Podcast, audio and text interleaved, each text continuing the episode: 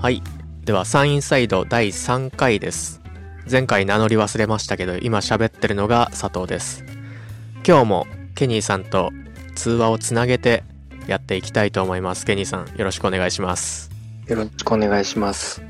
あの前回挨拶の話をしてたと思うんですけどうん。あの後ちょっと調べてしまいましてうん。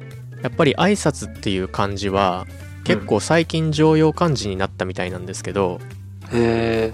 挨拶以外の使われ方がないらしいんですよ常用漢字内では。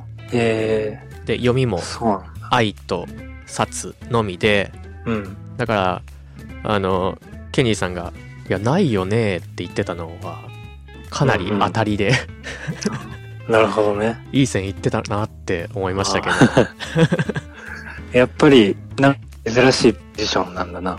そうですねうん。でなんか訓読みとしては「愛」が「押す」殺」が「開く」って読むらしいんですけどうんもともとが仏教用語らしくてそあの禅宗で修行してるお坊さんが、まあ、師匠と弟子の関係とか、弟子同士とかで会った時に、う。うん。えー問答をして相手の悟り度を確かめるためおーっていうのが「一愛一冊」っていうへのが、えーと語源になってるっぽくってえ。うん。やっぱりこれもあんまり丁寧じゃなくないって言ってましたけどなんかうん。丁寧な感じは由来の時点からしないですね。うん。なんか音楽好きとかアニメ好きとかが「あ好きな音楽何聴くんですか?」みたいな質問がうん。一番挨拶の語源に近いのかなって思いました。おーああ、なるほ どね。あそのあ。趣味への理解度をこう確かめるというか、はいはいはいはい。あ、の嫌な はいは嫌な1個目あーはいはのい質問いはい。ありますけけど、うん。うんああれが挨拶ですね。あ、なるほどね。すごい、いい声だと思う。うん。中学生の挨拶代わりの肩パンみたいなうんうんうん「俺強いぜ!」みたいな肩パンがうんうん一番挨拶ですねうんそういうことなんだなそのあんまりやっぱり丁寧な感じはなんか感じれなかったですねあおえ前うんどんぐらいのもんじゃいみたいなうんうんかまし合いなんだかまし合いですねうんじゃあまあかまし合いでいいんかもしれん なおはようございますちらみたいないやーそうですよねまあとりあえずあの前回の補足としてはこんな感じです、うんうんなんか俺何話そうかなーって考えとった時にはいまあとりあえず話が2個あって、はいはいあのーキナルに行ってみて、ああはいはいうん、確かにすごい良かった。南部町の木なる南部そ、はいうすごく良かった。どの辺が良かったですか なんか、都会のツタヤみたいな。都会のスタイルうん。あのー古いカメラとかが置いてあるタイプのスタイルそう、なんか都会のツタヤってすごい静かじゃん。あー確かにそうですね、木とかうん、使ってあって。なんか、働いとる人もなんか、まあお客さんというか、利用しとる人も、すごいなんかゆっくりとした感じで、うんすごいい居心地が良かった。や良かったですで、なんかあの、ウーパールーパーの、ウーパールーなんパか飼ウーパールーパーだよな。飼育されとる、え、違うか。あ、オオサンシ ョウウオか。ーはいはいあの南部町はオオサンショウウオが生息していることでも有名でございまして有名ですよね。あのジャンルは完全に一緒なんですけどねうん。大きさがちょっと 違いましたけどうん。で、なんか、まあ子供を連れて行ってて、で、まあ、今8ヶ月ぐらいだから、あんまわからんだろうなと思いながら、はいあのーなんていうん、動物の剥製とかあったじゃん。あの南部町の自然みたいなコーナーがあって、えーうん南部町に生息してる昆虫とか鳥とかの標本だったり剥製だったりが置いてありますね、うんうん。結構、まあ、剥製だけにリアルで、はいはいで、まあ、大きさも、まあ、それなりに大きくて、はいキジとかアナグマとかうんうん見せながら、ちょっと顔を近づけさせたりして、はいはいで、なんか、怖いねー、みたいな。大きいねー、みたいな。言ってて、はいこれがね、はい大きいねー、みたいな感じで言ってたんだけど、しばらくこう一通りなんかちょっと、まあ、見せたかな、みたいな、子供に。うんと思って、子供の顔パッて見たら、耳がついてるタイプのニット帽あんじゃん。はいはいなんかちょっとあの、だん暖房的な。はいあの耳の部分が顔の前に来てて、なんか黒子はい黒子状態になってて、黒子はあれでも前見えるんですけどねあ、そうそうそう、本当の、目隠し状態そうそう。いつからと思って、いつからこの状態だったんだろうと思って、でも何も言わんけんさ、子供は。で、だからなんか、もしかしたら俺、その、暗闇を見せながら、怖いねー、大きいねーってなんか、本当のことを言っとったんかな、みたいな。いやその キジの剥製とかでも8ヶ月の子にとっては未知との遭遇ですけど、うん。暗闇の怖さについて語られるのはちょっと早すぎる気がしますねそうだよね、なんか、本当すぎるよね。本質的すぎるうん。っていうことがあった な。気になる南部話うん。いいですねでも、本当にいい場所だった。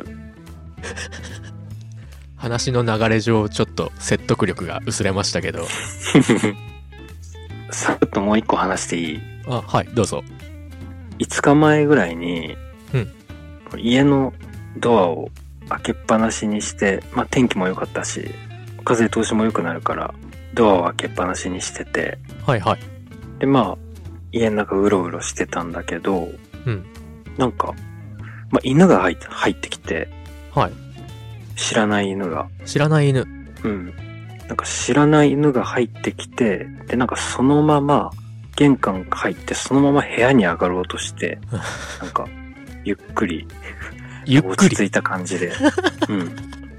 蝶みたいな、はいはいどこの犬みたいな思って、とりあえず首輪がついとったから、あー首輪に紐をつなげて、で、まあ玄関のところに、まあ引っ掛けて、どうしようかなと思って、冷静な対応ですねでなんか結構人懐っこい犬で、うーんまあ、可愛かったんだけど、近所の人に聞いてみて、どこの犬ですかねって聞いたら、いやこの辺の犬じゃないでって言われて、はで、まあその近所の人もいいろいろ聞いてみてくれたっぽいんだけど、まあ、わからないっていうことで、あはいまあどうしようかなと思って、で、まあ、うちも一匹犬飼ってるから、そうですねちょっとセッションさせてみようかなと思 っセてッ、ションはい完全に別々の場所におったから、ちょっと合わせてみたんだけど、はいもうなんか牙むき出してて、お互い が。あ、ダメだと思って、うちの犬を車の中に入れて、で、なんか知らない犬を玄関に繋いだ状態で、はいどうしようかな、みたいな思って。で、まあ役場の方に電話して、そしたら、まあ連れてきてもらえると、一時預かりという形で引き受けられます、みたいな感じで、うーん車に乗せて運んできたっていう。その後は特に何もなしですかその後は、えっ、とね、一昨日ぐらいにはい役場の人から電話がかかってきて、はい割と離れた集落の人が引き取りに来ましたっていう、へえそう、で結構歩いてきたなっていう。うんえどどんくらいですかどんくらいだろうね。車で何分とか車だったら10分弱ぐらいかな。 10分まあでも、俺が住んどるところって山の中にこう、村がポツンポツンポツンってあるようなとこだから、はいはいなんていうんかな。つながりがないというか、道沿いに歩いてきたんじゃなくて森を突っ切ってきたみたいな、うん、そう。そういうことがあったな。セッション失敗したのちょっと悲しいですねうん、なんか、ダメだったな。まあ多分なんか自分のテリトリーに知らない犬がいるっていう風になったんかな、うちの犬は。そうでしょうねうん。いやそのひとまず首輪に紐をつないでみたいなところが犬すで、に飼ってないとできない対応だったんでまあね、まあ犬、やっぱ結構好きなんだなって再確認した。うちの実家に近所の猫があの入り込んだことがあって、うん。でどっから入り込んだのか知らないんですけど天井裏に入っちゃってうん、うん、もう自分では出てこないみたいなことになっててうん。うん。うわどうしようって言ってうちは何にもペット飼ってないのでうん。どうすればいいやらと思いながらただただその猫見覚えがあったんであの飼い主のうん。ところに行って、あうのん事情を説明したら、うんその猫のお母さん猫がいるからうん。そのお母さん猫に連れてきてもらおうって言われてうん。うん。うちの天井裏にもう一匹猫を放とうって いうその計画だったんですね。でその,、まうん。あ、その方はその善意で多う分ん。それができると思って言ってくれてるんだと思うんですけどそのうちうん何も飼ってないからうん。それができるっていう確証が全くなくってこれ下手したら2匹でうちの天井裏に住むことになるなって思いながらうん、うん。まあでも他にやりようがないからって言って実行したんですけどうん。確か2 3 0分かけて2匹で戻ってきましたねあーできるんだと。思ってうん。なんかその、飼い主はわかるけど、それ以外の人はなんかにわかに信じられないことって結構あるよな。そうですよね実際に見てないから本当にみたいなのありますよ大丈夫大丈夫みたいな言われて も、みたいな。しかもその「大丈夫大丈夫」が大抵すごい軽めに言われるんでそうだよね。しかも佐藤くんの場合はその、ステージが自分の家だもんね。会場が自分の家だもんな。そうですねいやうまいこといくもんだなって思いましたけど飼い主の人は割と確信があったんだろうな。はい多分その子供の猫の方の性格とかをちゃんと知ってないとそうだって分かんないことが多いんでしょうね佐藤くん側に立つとやっぱり賭けだよね。いや賭けです、うん。まあ、よく見る近所の猫だったからまあ良かったですけどね、完全に知らない猫だったら本当にお手上げでしたけどうん。今までの日常に戻るのか、猫屋敷になるのか。自分発信じゃない猫屋敷嫌ですね確かに。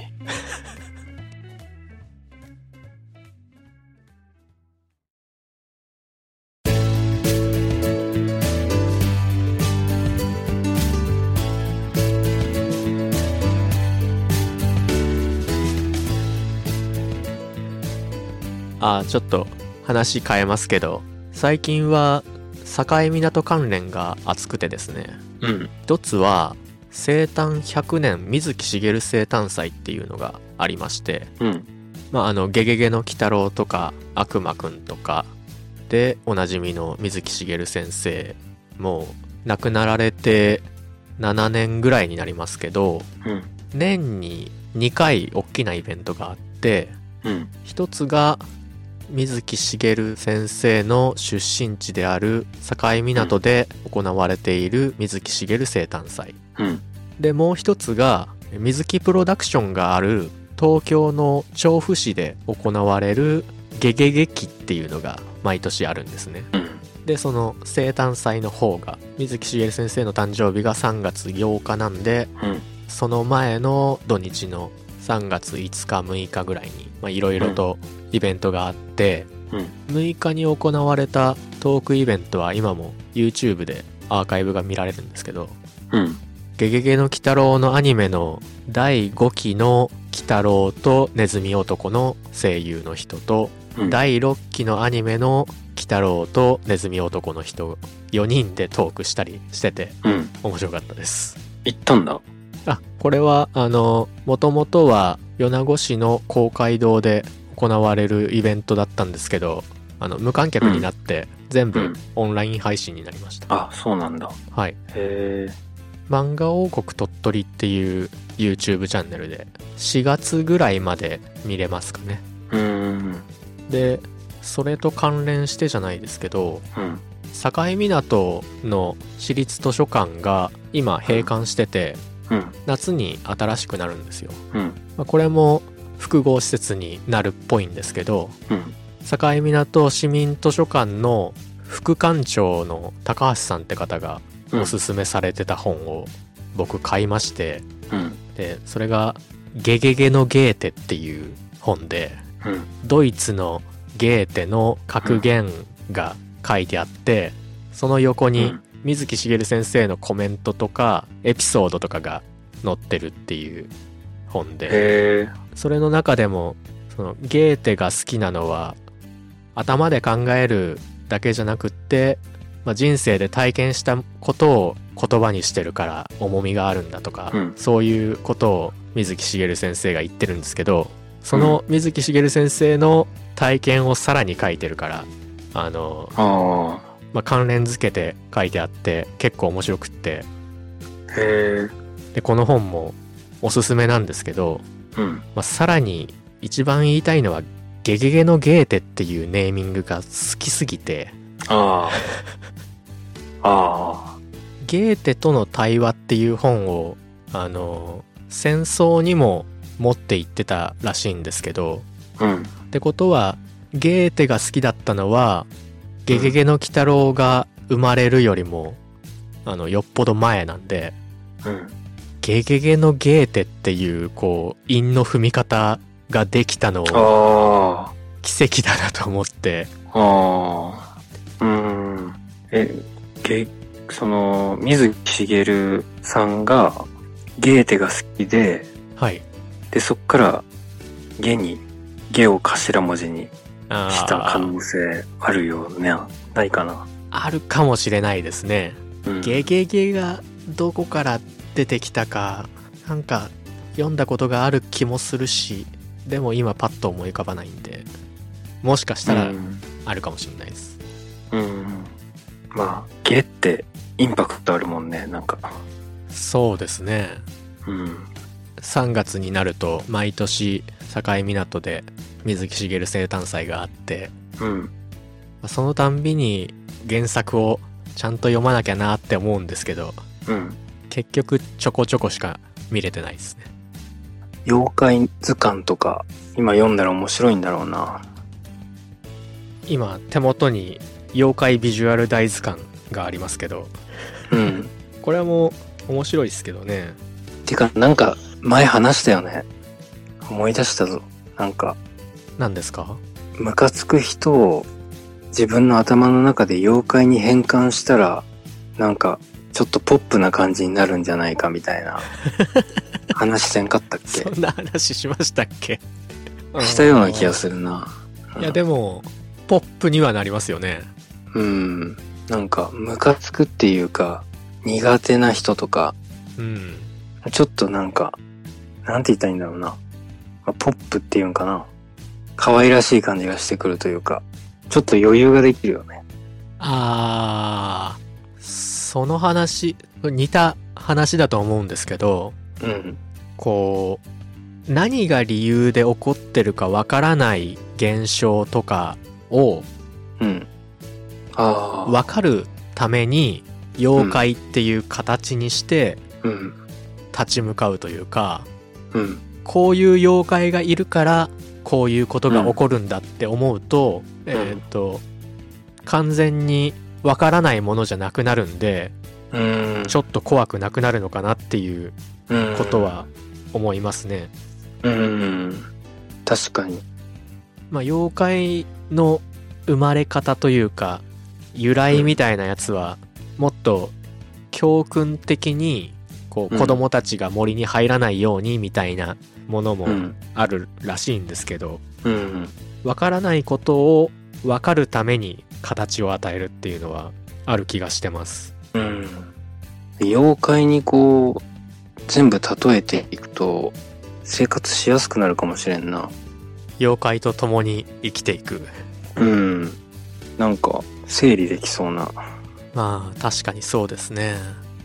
ただもうその自分の頭の中結構大変なことになってるけど なもう妖怪だらけでにしたってちょっと苦手な人を妖怪にしちゃうのは乱暴な気もしますけど、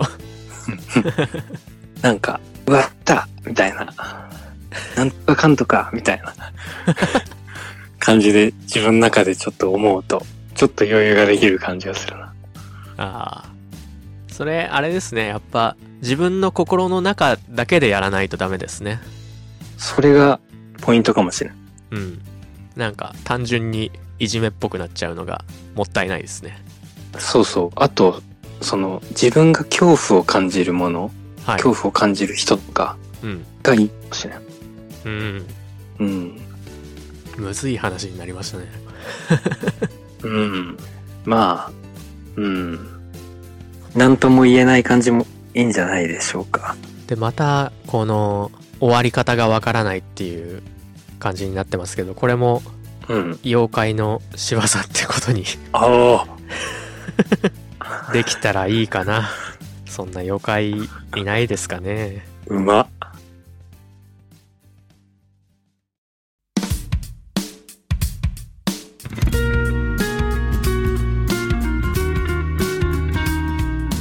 なんか今日は話そう話そうと思ってたことがちょっとなあれなんかななんか話そうとしていたんかなどういうことですかいいスタイルで挑まないけんのに。いや、まあ大、大丈夫ですけどね。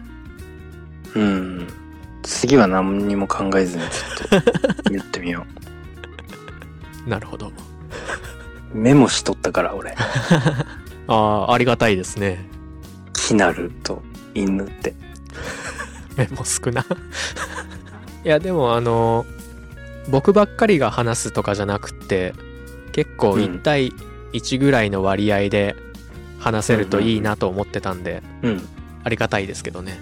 ああ。あのーなんか畑でそろそろ、まあ4月とかから始まってさ、はい。まあ毎日、ほぼ毎日会うわけやん。はいはい。なんかあるんだろうな。うわ、ちょっと話したいけどラジオに撮っとこうみたいな。いや、それは想定してますよ。僕、絶対隠すと思い ます。だから、逆に、こう、畑の昼休憩とかで、無言は増えるかもしんないです。これ話せねえなーっつって。でも今話すあのと、なポッドキャストで話すネタがなくなるからって。うん。 確かにな。まあ、まあでも、そこで盛り上がって、その盛り上がりを話すっていうのも、まああ、そうですあ、ね。やり方としてはあるけど。まあ、じゃあ今日はこんなところでいいですかね。はい。はい。はい。じゃあ、ありがとうございました。山陰サイド、この番組は山陰に暮らしながら、ローカル、パーソナルな話題を残すための、ボイスログ的ポッドキャスト番組です。